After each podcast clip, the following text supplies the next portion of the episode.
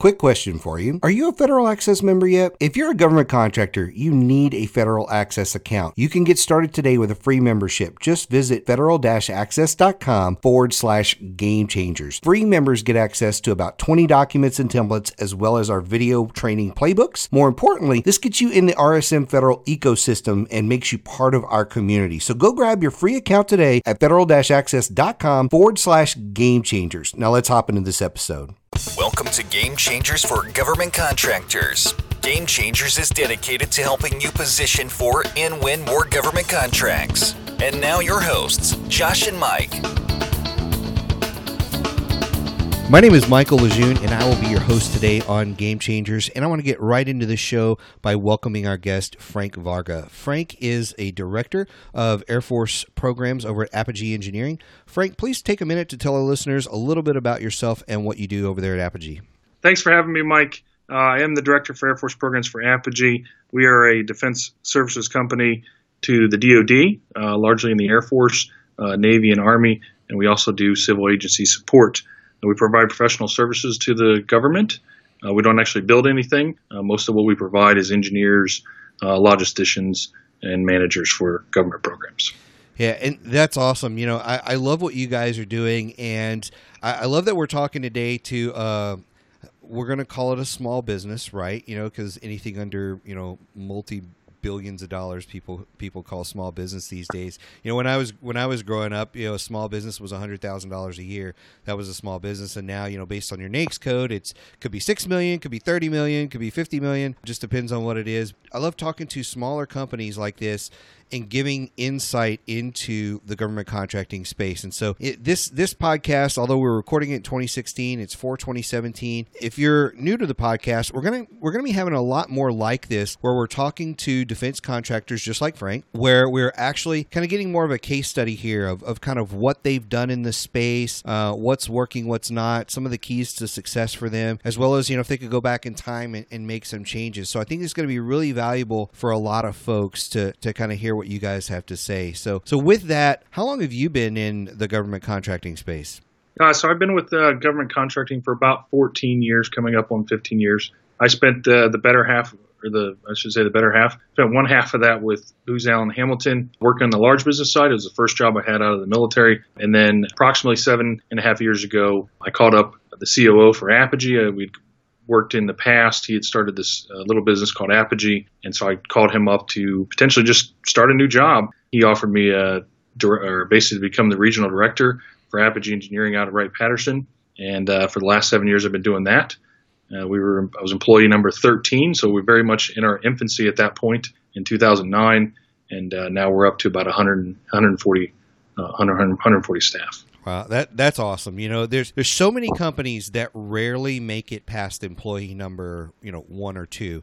And to hear, you know, you came in at employee 13, which is kind of not kind of, it's very risky coming in at employee 13 when you've been at Booz Allen, right? You know, you you had uh, you know a major company there, a lot of safety, a lot of security to come into a company like this, and now you guys are you know well over 100 employees. Um, you know, so that's really awesome. That's a success story in itself that a lot of companies want to hear about. You know, how did you guys do that? But today, I, I want to really focus on just some of the bigger wins you guys have had and some of the keys to those success. You know, you mentioned something interesting there, and I, I actually, you know, we met back in Colorado Springs. We were neighbors. I think you were in the Air Force at the time. Um, you know, and you you successfully transitioned from Air Force into government contracting. How important was your military experience and your big company experience, how important was that in transitioning to a small business like this? Uh, I think it had the most influence, you know, possible for myself. You know, coming from the military side, I mean, that's why I became a defense contractor. It's a logical transition, stepping out of the Air Force at seven years and then moving into the defense space. Uh, very easy transition to contract. Now, moving into the small business arena, you know, my my partners for Apogee I can also say they were also Booz Allen. So we're all alumni to uh, big business. You know, I give a ton of credit to, to experiencing uh, what we did at, at Booz Allen. The partners were in Colorado Springs. I was in D.C., but to be able to experience the machine and see how the machine works when you have what is unlimited resources is pretty a pretty amazing thing. But it allows you to understand uh, what what goes on with defense contracts, how to go how to go about doing business, how to win business, how to bid business, and how to execute. So uh, it's been a benefit to both myself and the partners of Apogee to spend that. Yeah, well, that, and that's interesting that you mentioned some of the partners were there too. I mean, do you think that your company would have the success it has today without that experience? You know that that's hard to say. I, I would tell you, I think we got we got moving down the track a little faster, obviously, because we knew uh, what needed to be done uh, and how to execute. So we didn't have uh, a lot of the missteps. But I will tell you this: one of the biggest realizations that we that both the partners had in the first seven years of the business, it went from zero to thirteen. So the first two, between the three partners, they had what would be called a three-quarter full-time equivalent. So um, they had just enough money to to kind of keep the lights on uh, between the three of them for the first two years. So they went through a lot of growing pains as a small business just because you don't have a name. And so that is probably one of the toughest things and toughest challenges to start uh, on the small business track. When I joined at 13, we still weren't, we still didn't have everything down in terms of what we were doing. You know, how to market, who to market, who to call, who to, you know, what kind of what kind of things do we go after? What is our business, right? Because it's very easy to start to see opportunities, and next thing you know, you're chasing everything on on on 10 different paths. So I think it did give us some some benefit to see how the machine works. But uh, as with any small business, whether you've been in the game or not, you're going to go through a lot of growing pains because nobody knows who you are and you really have no credibility. Right. Uh, you have no name recognition, and and I think that was probably the biggest realization for both them and myself. Right. No, I, I think that's great ad- advice and wisdom there. You know, especially I, I love what you said about getting able to see the big machine running with virtually unlimited resources because it really is like that in a big machine like Booz Allen, where you know you you literally you create a budget and someone you know higher up, you know, it comes down from the heavens and it's approved, and now you have this money to go do something. Where in, you know, a small business, you know, you know how much money's in the bank and you can't go get more than that approved, right? Uh, like it stops there. You know, you, we don't, we have so much credit, we have so much cash, and that's, that is our budget, you know, and, and we want to stay within that. So it, it's interesting to, to hear that and, and how beneficial that was for you guys to see it because I, I think that is, and I, I am not going to put words in your mouth uh, on this, but I think if I could go back in time in my business, I would have spent more time in bigger companies because I actually, you know, although when I came out, I was working, and I think it was when I when I met you, I was working for. Um, I don't know if we were GTE or General Dynamics by then. We were bought and sold two or three times when I first got out of the military. We were GTE, then General Dynamics, then a really tiny company of about 50 uh, bought my division. If I had to go back, I'd do more time in the bigger space because I actually did engineering in the big company, but I didn't do sales and business development in the big companies. I did that in a small company. And so we didn't we didn't really get to see it. And so I think there's a lot of value missed there for people who just say, well, I got out of the military. I'm going to come in and I'm just going to, you know, start this up and rock and roll. I, there's a lot, like you said, the growing pains are are very very difficult, especially when you are on limited funds and that sort of thing. So, so why don't you tell us a little bit about, you know, what were some of the major wins? You know, because to go from you know two three partners to thirteen to explode over a hundred, um, you guys have had to have seen some major wins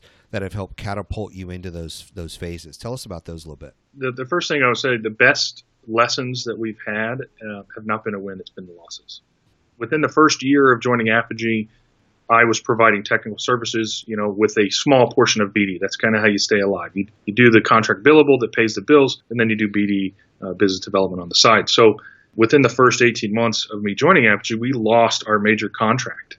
Uh, it was a competitive LPTA and price game, and and somebody came and underbid the incumbents, which we were. And so, but that put us in a mode of that kind of shifted the entire company, both partners and some of our senior leadership that were on contract to kind of shift into uh, okay, let's find a job, let's make sure we can you can execute tomorrow. So for me, it's the losses that uh, give me the most benefit because it's a lot of reflection, it's a lot of lessons learned. What what what did we do wrong? Uh, were we not priced right? Were we not staffed right? Do we not have the technical capability? Um, those are the, the the ones that I remember the most. Some of the anchor wins have been through. Um, we were lucky enough with our CEO to be accepted into the SBA 8A program, and so one of my first contract, my first contract at Apogee, approximately 24 months after we joined, uh, or after I joined, was an 8A direct award. And so we were able to use that program to establish a footprint at Wright Patterson, which is Air Force, which is uh, within the Air Force Lifecycle Management Center,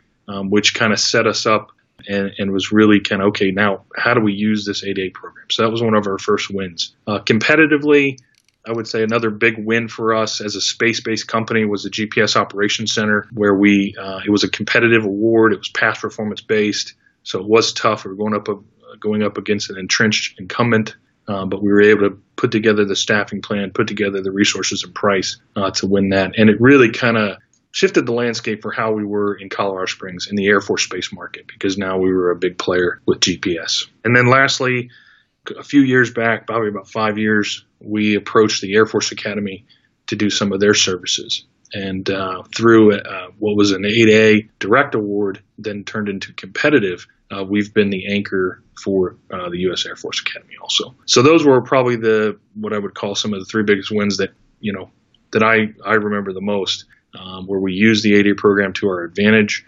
and we're able to use use that to to win work.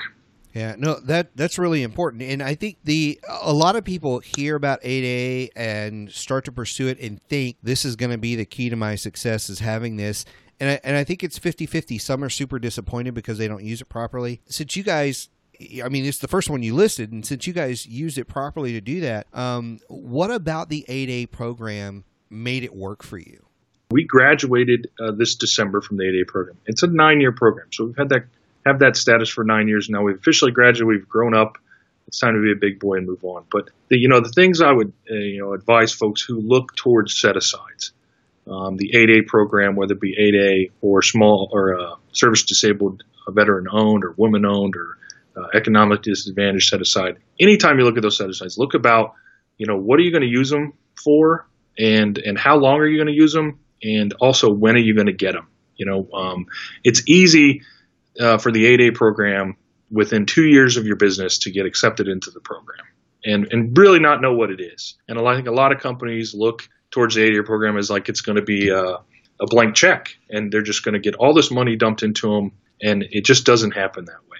You know, I would tell you from Apogee's perspective, I think we got our 8A just a little a little sooner than we, we should have by a couple years. Um, we had this and, and it sat dormant for a couple years just because we really didn't know how we didn't really know what it was the the floodgates didn't open up in terms of contracts or money. Um, you still have to get out there and, and apply it. And nobody is just going to give away money just because you're a set aside. And it doesn't matter which one you are. They will um, try to meet the government will try to meet goals. They will try to set a, set aside some certain dollar amount, but that dollar amount is is um, everybody's going after that, and that includes large business. Large business want a piece of that money just as much as the the one who actually has it set aside. So you can't rely on on your set asides. Use them for what you want. And for us, we used 8A to get our foot in the door. You know, at Wright Patterson, our first contract on the 8A program was an ISR and SOF directorate. We were doing UAV work. Obviously, in 2010, uh, that was a very big growth area for the for the DoD was unmanned systems. We still had to provide a service offering. The money just didn't show up at our doorstep. We had to basically take. I took three contracts that were all large business.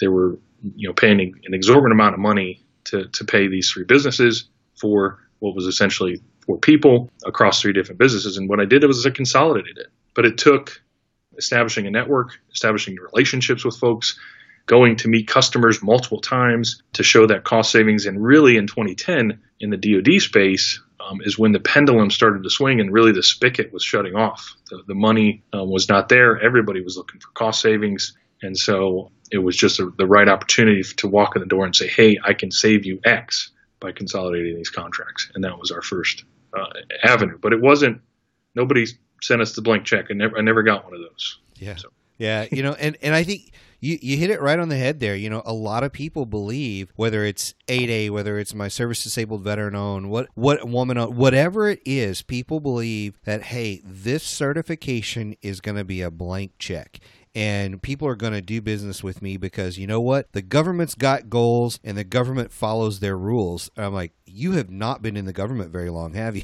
you know, like it just doesn't work that way. I'm like, in, you know, I always encourage people, you know, when you're looking to do business with folks, you know, call and ask and look at their goaling reports and different things. Find out, are they hitting their numbers? Because just because somebody is hitting the numbers doesn't mean you're going to get the money. If they're not hitting the numbers, it doesn't mean you're going to get the money. It may mean they don't care. You know, they're just going to take the, what are you going to do to them, right? You're not going to fire a government employee. So it's one of those things where you really have to take it with a grain of salt when you look at a lot of that stuff. And like you said, I mean, it takes years to get in there and win some of these things.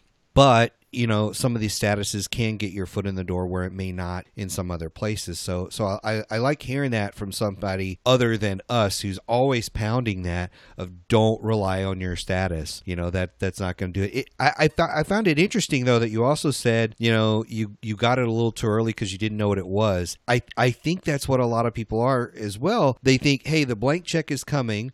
They get the blank check as in you know i'm now 8a and it sits dormant for two years because they don't know what to do with it. So I, I, I, think that's very common for people, and it's good to hear that you guys figured out what to do with it, and then were able to successfully graduate as well. So that that that's all really good. You've kind of hinted on on my next question here, but I'm gonna I'm gonna throw this out to you in case there's some other things. You've hinted at what some of the keys to success were there, with even you know leveraging the 8A program and getting there, and you know getting your your first contract. I mean, what else would you say has been a key to your success over the last several several years? You know, not just you know isolated to the Air Force division where I am, but for our company, I think one of our benefits was. Uh, not to get back in the 8A too much, but having an exit strategy and also diversifying how we go after business.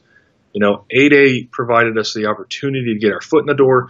It provided us to execute, get past performance, get those exceptional, um, exceptionally rated uh, CPARs that, that are critical to past performance. But we never sunk all of our eggs into one basket. And so we looked at the 8A program as just one mechanism for, for growth. We also looked towards partnerships and joint ventures and, and mentor protege relationships also. Um, basically, using every possible tool to increase our business, not only within the DoD, but also you know to branch out beyond the Air Force. We started as an Air Force company, but then we we purposefully sought after Navy work and Army work and some of the Fed Civ agencies. You know, we took our Air Force Academy um, work and used that as past performance to um, now run the West Point Academy, which is on the Army side. And then we took um, some software development on the Air Force and we pushed that into USGS and, and, and did did some stuff on the Fed Civ Fed Civ side. So one of our biggest tenets has been diversifying yourself uh, outside of, of your single customer. It was been very easy for us to stay an Air Force customer. Uh, of course, we would have been drawn into all the ebbs and flows that go with the Air Force customer, right, at that time. So um, I think diversifying ourselves, diversifying how we go after business. So not just the 8A program. We went after competitive work where it was small business set aside. We we purposefully look for those things. I don't if it's 8A, I don't want to look at it. If it's small business set aside, let's go after that. We set up some joint ventures to go after some IDIQs uh, for some of the co coms and those types of things. And then we've also even used what's called the mentor protege relationships uh, with large businesses because there's a benefit to them too. So looking at all the mechanisms, you know, not putting all your eggs in one basket from a customer base perspective or even how, how you go after business.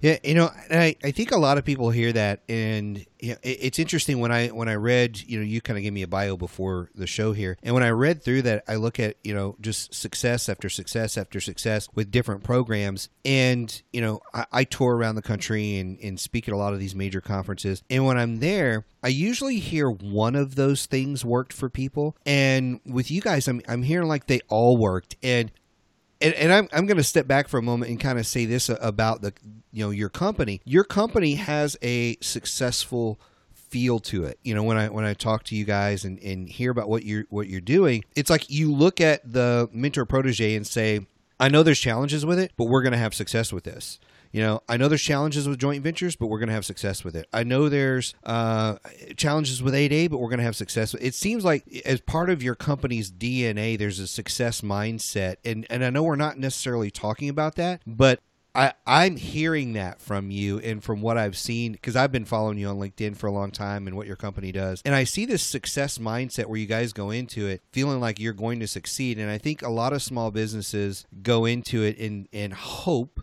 but don't know that it's going to succeed. They like cross their fingers and you know like you know say a little prayer, whatever. And and I think that's a big difference. It's a subtle but very big difference. The the other thing that I'm hearing from you as you are purposefully doing things and, and, I don't want to get into your specific plan, but it, it sounds like you guys had a specific plan for growth. And and I don't know if part of that comes with the mindset of being former Booz Allen and, and being a big boy in the market, or if that's just your owners. But I mean, did, did your owners come in and say, we want to be a, a big company? We don't just want a lifestyle business that takes care of, you know, us and, you know, half a dozen employees. We want to we want to employ hundreds of employees. It, it seems like that's somewhere in the plan. Believe it or not, um, it's not. I'll tell you. I'll tell you right now you know, our COO, who I've known for years, even when he was at Booz Allen before he started, before him and Wes started Apogee.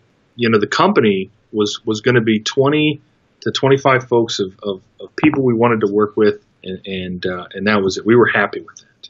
But what happens is um, you go through the phases of growth, and you get employees who want the same thing you want, right? And they have the same attitude and the same same entrepreneurial thing. And next thing you know, you have an employee base that says, "I love it here." Right. And then I want to do that and I want to grow that. And so, um, even some of our employees that, that work for me have, have come up and said, Hey, I've got a little bit of history over in this area. And I notice we don't do that. Do you think I could spend some time on that? And of course, my immediate answer is that yes. How can how can I help? And so, a lot of our growth has um, some of it you step into, you know, we, we won a contract for the Department of Transportation that if I was looking on the probability of winning that when we won it, uh, I'd have put it, I'd have pegged it at, at 5 to 10%. But our business, our, our business development director um, really liked it. He thought we had the past performance to win. And that operations center led to the GPS operations center, which led to joint operations center. And next thing you know, we're doing operations. And this comes from a company that was founded on satellite communications engineering. And all we were going to do was be systems uh, and test engineers. But we found, you know, we found something else. And then you hire staff in, and staff want to do, they want to grow. And so you set up programs, and we set up some things internally that, you know, enabled folks to reach the potential they wanted to, which means it wasn't just about working on contract, it was about setting up your career. You want to do this, you want to be beyond just working uh, on the base or delivering a service to um, some kind of military customer. You want to grow here. And so how can we how can we set that up? And and, and to be honest, a lot of our employees have a lot of ideas and uh, we try to enable those, we try to nurture those. Um, we try to throttle back the ones that are just a little bit too aggressive but um, yeah, I think we've enabled a lot of our staff to help grow our company in areas that they want to grow. And that's really kind of what has taken us from uh, where we were at, at 13, 14 employees, which was just a bunch of SATCOM engineers, to um, supporting federal civil agents, supporting multiple DoD customers, and doing things that personally on my resume I don't know how to do. I don't know how to do software, but, but I have software. We have a software team. Nice. Um, so it's uh, it's been a lot of enabling folks that want to grow uh, and want to do things for themselves. Yeah, it, I mean, it, it sounds like again another one of those those keys to success. There is just having a really strong culture and and really caring about your employees. You know, there, there's a lot of companies that talk about, hey, we want to care about our employees and we want to nurture them and want to do things, and they struggle with like growth and things like that. And I think it it really comes through that you're you know walking the talk when you actually start growing you know, if you wanted to be in the 2025 range and then you start growing and, you know, you wake up and you're 100, 100 plus, whatever, um, it, it's because you're doing the right things on a cultural level where, you know, you are nurturing the employees and following through on things. And, and, and you know, another success point there that, that you point out is just capitalizing on your wins. Uh, I think that's a big thing. Hey, we won this. There's more opportunity in this area. Uh, we've got the manpower, the know how, the whatever. Let's go get some more. And, oh, by the way, it's going to make our employees happier that they're here, give them more you know, ownership of their position, and now they're never going to want to leave. You know, it is unheard of in this day and age for somebody to be at a company for 12 years. You know that's just unheard of you know with, with you being there as long as you have. And uh, regardless of whether you're an owner or an employee you know it just it just doesn't happen. And so to hear those kind of things says to me the the company has really got a strong culture uh, and they're really cultivating their people. So i think that that sounds really great uh, to hear that. We've talked about some successes here. Uh, I, I I don't want to get off here without hitting on two more uh, questions that I have. The the first one is, you know, what what have been some of the hurdles? You know, it's a, there's a, there's a lot of success we've talked. What are some of the hurdles that you guys have, and and how'd you get over them? A lot of things that we have gone through um, that have been the struggles have been infrastructure, right? And so, as a company, it's it's easy when you're you're writing the proposals yourself, you're writing the pricing yourself. Um, but when you start to really start to grow, and when people start picking up the phone, it's it's it, you know there is there is something to the snowball effect uh, when you start to win a few things, and people start to take notice, and then next thing you know, the phone starts ringing, and everybody wants you to do something, whether that be hey join my team here, or hey prime this opportunity for me here, and you're like, well I don't I don't do that, but you know infrastructure is a big thing, and kind of planning for the future. I've met a lot of businesses uh, and dealt with a lot of other smalls that are even just slightly bigger than us that don't have the infrastructure. They don't have a recruiting machine. They don't have human resources. They don't have, you know, they don't have those things locked up. Um, they don't have a pricing uh, option. They don't have, you know, program managers just to execute your contracts. It's not easy to to set that infrastructure up before you actually win the work. Um, because it takes a lot of investment into the company. And I, I can say that our partners and myself have really kind of enabled this company to succeed by planning for the future, right? Looking six months down the road uh, on your growth cycle and saying, "Do I need this?" Right? Uh, and and when your employees and folks that are bidding things, and even some of your operations managers are sitting there going, "Man, we need a recruiter. We need somebody dedicated to just find good quality folks." Because spending, you know, a couple hours in the evening after the kids go to bed trying to find staff is not really going to get you there. And so um, it's taken a lot of investment for us, a lot of infrastructure hits where it was tough to just win work to just try to build that. Um, some of the other, you know, you know, some of the contract losses that were that are really tough for us uh, and really kind of hit is, you know, the pricing game. So in the Air Force and, and in, DoD, in the last few years uh, with sequestration and those types of things, pricing has been king, and um, you can really kind of destroy your culture if you race to the bottom. And so we've had to take some losses and know that, man, we really wanted to win that. But we got beat by 22%, right? Mm. Because somebody came in and just bought the contract. They had the price, um, but they have high turnover, right? They have a big, you know, you hear about the contract and how it's executing after the fact, and there's a rotation of staff because they can't maintain salaries, they can't maintain benefits. People aren't getting paid on payroll. Though, you know, those are those are hurdles to us because, man, did we really want to win that? We really wanted to win that contract but we really can't destroy the culture of our company because we'll just become a staffing agency at that point. Yeah. We won't have good quality engineers. We won't good have good thought and and good, you know, good uh, ideas for the company. So those types of things are are hurdles for us. Is knowing knowing you're going into this and you could lose, right? And and if you lose, you know, accepting the fact um, that you lost and it was it's okay because um, you don't want to you don't want to change yourself. You don't want to shift uh, and race to the bottom. So that's yeah. been a big change. Yeah, no, I, I love hearing that. You don't want to race to the bottom because that's exactly what you will do. And like you said, it, it destroy the culture uh, when when you wind up in a situation like that. So I, I love hearing uh, those comments there. So so final question for you: If you could go back in time and give yourself some advice, obviously you know now you you're you're very seasoned and know a lot more about this. What are the one or two pieces of advice you would go back in time and tell yourself? Uh, you know, especially for our listeners that are, are just starting or struggling in their government contract contracting business? The advice I'd give myself is you you don't know everything and you're not that good. And uh, I love I love that. Way because, to encourage them. Yeah. You know, no, it's it really is a little bit of self reflection and yeah. understanding what you know. It, it's very easy. You win one contract, and next thing you know, man, you're on top of the world. Right. And, and there's nobody else who can beat you just remember there's always somebody out there who can do the job that you're doing. So, it, you know, presenting yourself, you know, as you walk in, I can remember some early meetings when I walked in, I said, man, I'm Apogee Engineering and here's what I do and you need me. But in reality, um, there's a hundred other people behind you who can do that same thing. You know, you have to find a way to differentiate yourself, whether that's through culture, whether that's through, you know, technical understanding. I mean, everything I think I've learned over the years is that as you go after bids and you go after different work, you're going to have to rely on staff. You're going to have to re- rely on technical expertise, and it's just not. It's not. It is not an easy thing to do. Um, it is not an easy thing just to put some put some ink onto paper and, and send send it in. Next thing you know, you're going to win. You need to uh, understand. You need to investigate. You have to start early, right? When you're going after an opportunity, you should be 18 months out. You know, looking for something. Um, looking at contracts that are currently in execution that you know somebody's already executing and still has 18, 24 months left, but still going. I want to do that work.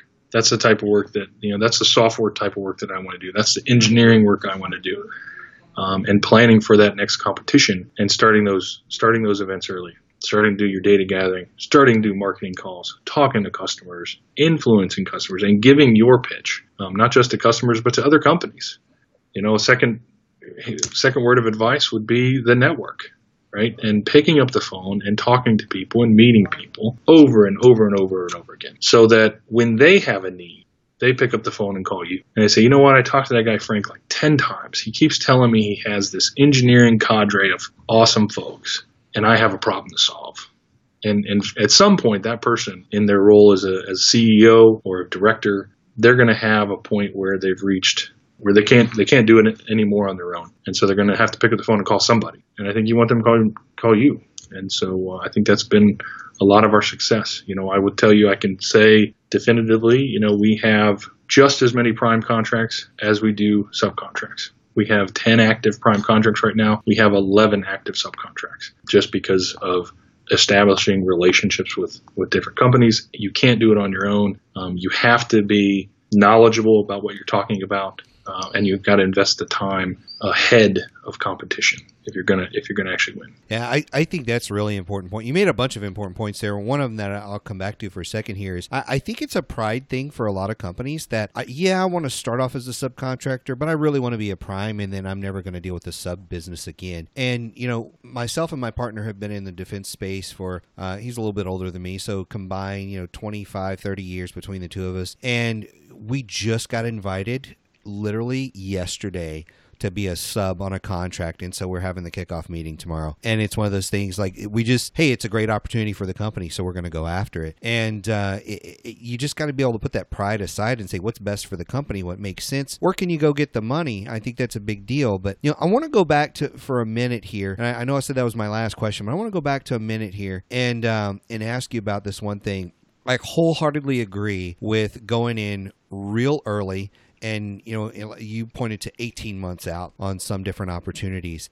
How do you manage the mental game for that? Because I, I think for a lot of folks when they see that there's a contract out there that's not going to be expiring for 18 months they think well okay well i will look back in on this in a year uh, when it's six months out and i'll start then because 18 months is a really long time for somebody I, am just i'm just wondering if you, any hints tips whatever on how to manage the mental game because again it's such a long time for some people that it can really be defeating to think about we're working on this for 18 months just to get a shot in 18 months when it may take another 6 to 12 months to actually win the contract. We just don't know. So I'm just wondering if you have some mental tips for, for our listeners on that.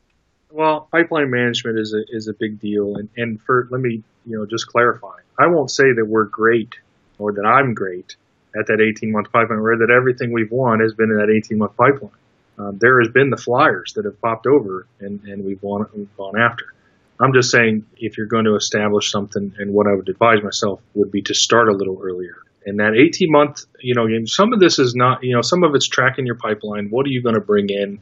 You know, what's coming up for recompete of your own? What's coming up with its like, you know, similar services? Um, go for the things that you know first before you go for the flyers, uh, or at least plan for the flyers. Having it set up and and addressing it on a routine basis, I think is is key. And having checks and balances, even just within the companies, the partners will challenge me. I'll challenge the partners uh, on what we're going after and why and when and, and how much time and effort are we going to spend on that. And you know, it could be as simple as staying in touch with the with the contracting shop right? And understanding where this thing's going to go before it's been updated on FedBizOpps or before it's been updated on Gov, um, and kind of just you know staying in touch with the customers, understanding where they're going. Some of it, I think, is also the the your teaming and, and starting to talk to other people um, because you might have something that you want to go after, but nine times out of ten, you can't do that alone.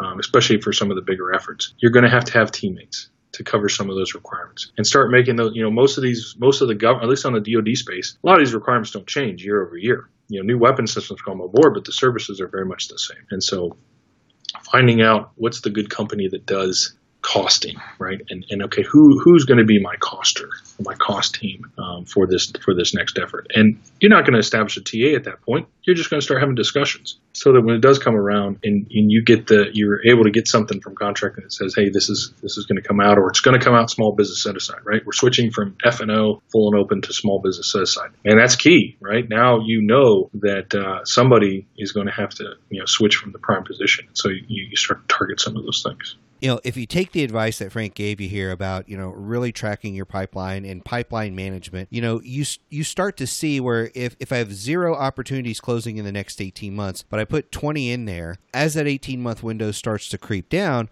now everything starts to become active. And as long as you keep filling the pipeline, you really have the first 18 months where there's there's the gap, if you will, that you got to get over. And then you start to have active opportunities every single month, including, like you said, you know, the ones that just pop up but it, it really does boil down to really good pipeline management. And I, I think for a lot of people, they just say, well, it's 18 months out. I'm not, I'm just going to drop that and move on to other things. Because if, if I can't find something that pops up, I'm not going to survive. And so I, I think that's a, a big thing. Then they get two years, three years in the business and wish, hey, if I'd have gone back and managed that, watched that opportunity, we'd have bid on it, maybe won it. So, you know, starting early is to me it, it's such key. I also love what you said earlier about differentiating yourself. I think that's a, a, you know that's a drum we pound all the time. So really great stuff here today. I, I, really appreciate it. I know we went a little longer but i thought it was all really good stuff for our listeners. So just thank you so much for coming on today and being a guest and i'd love to have you back on and, and maybe talk more specific about your industry at some point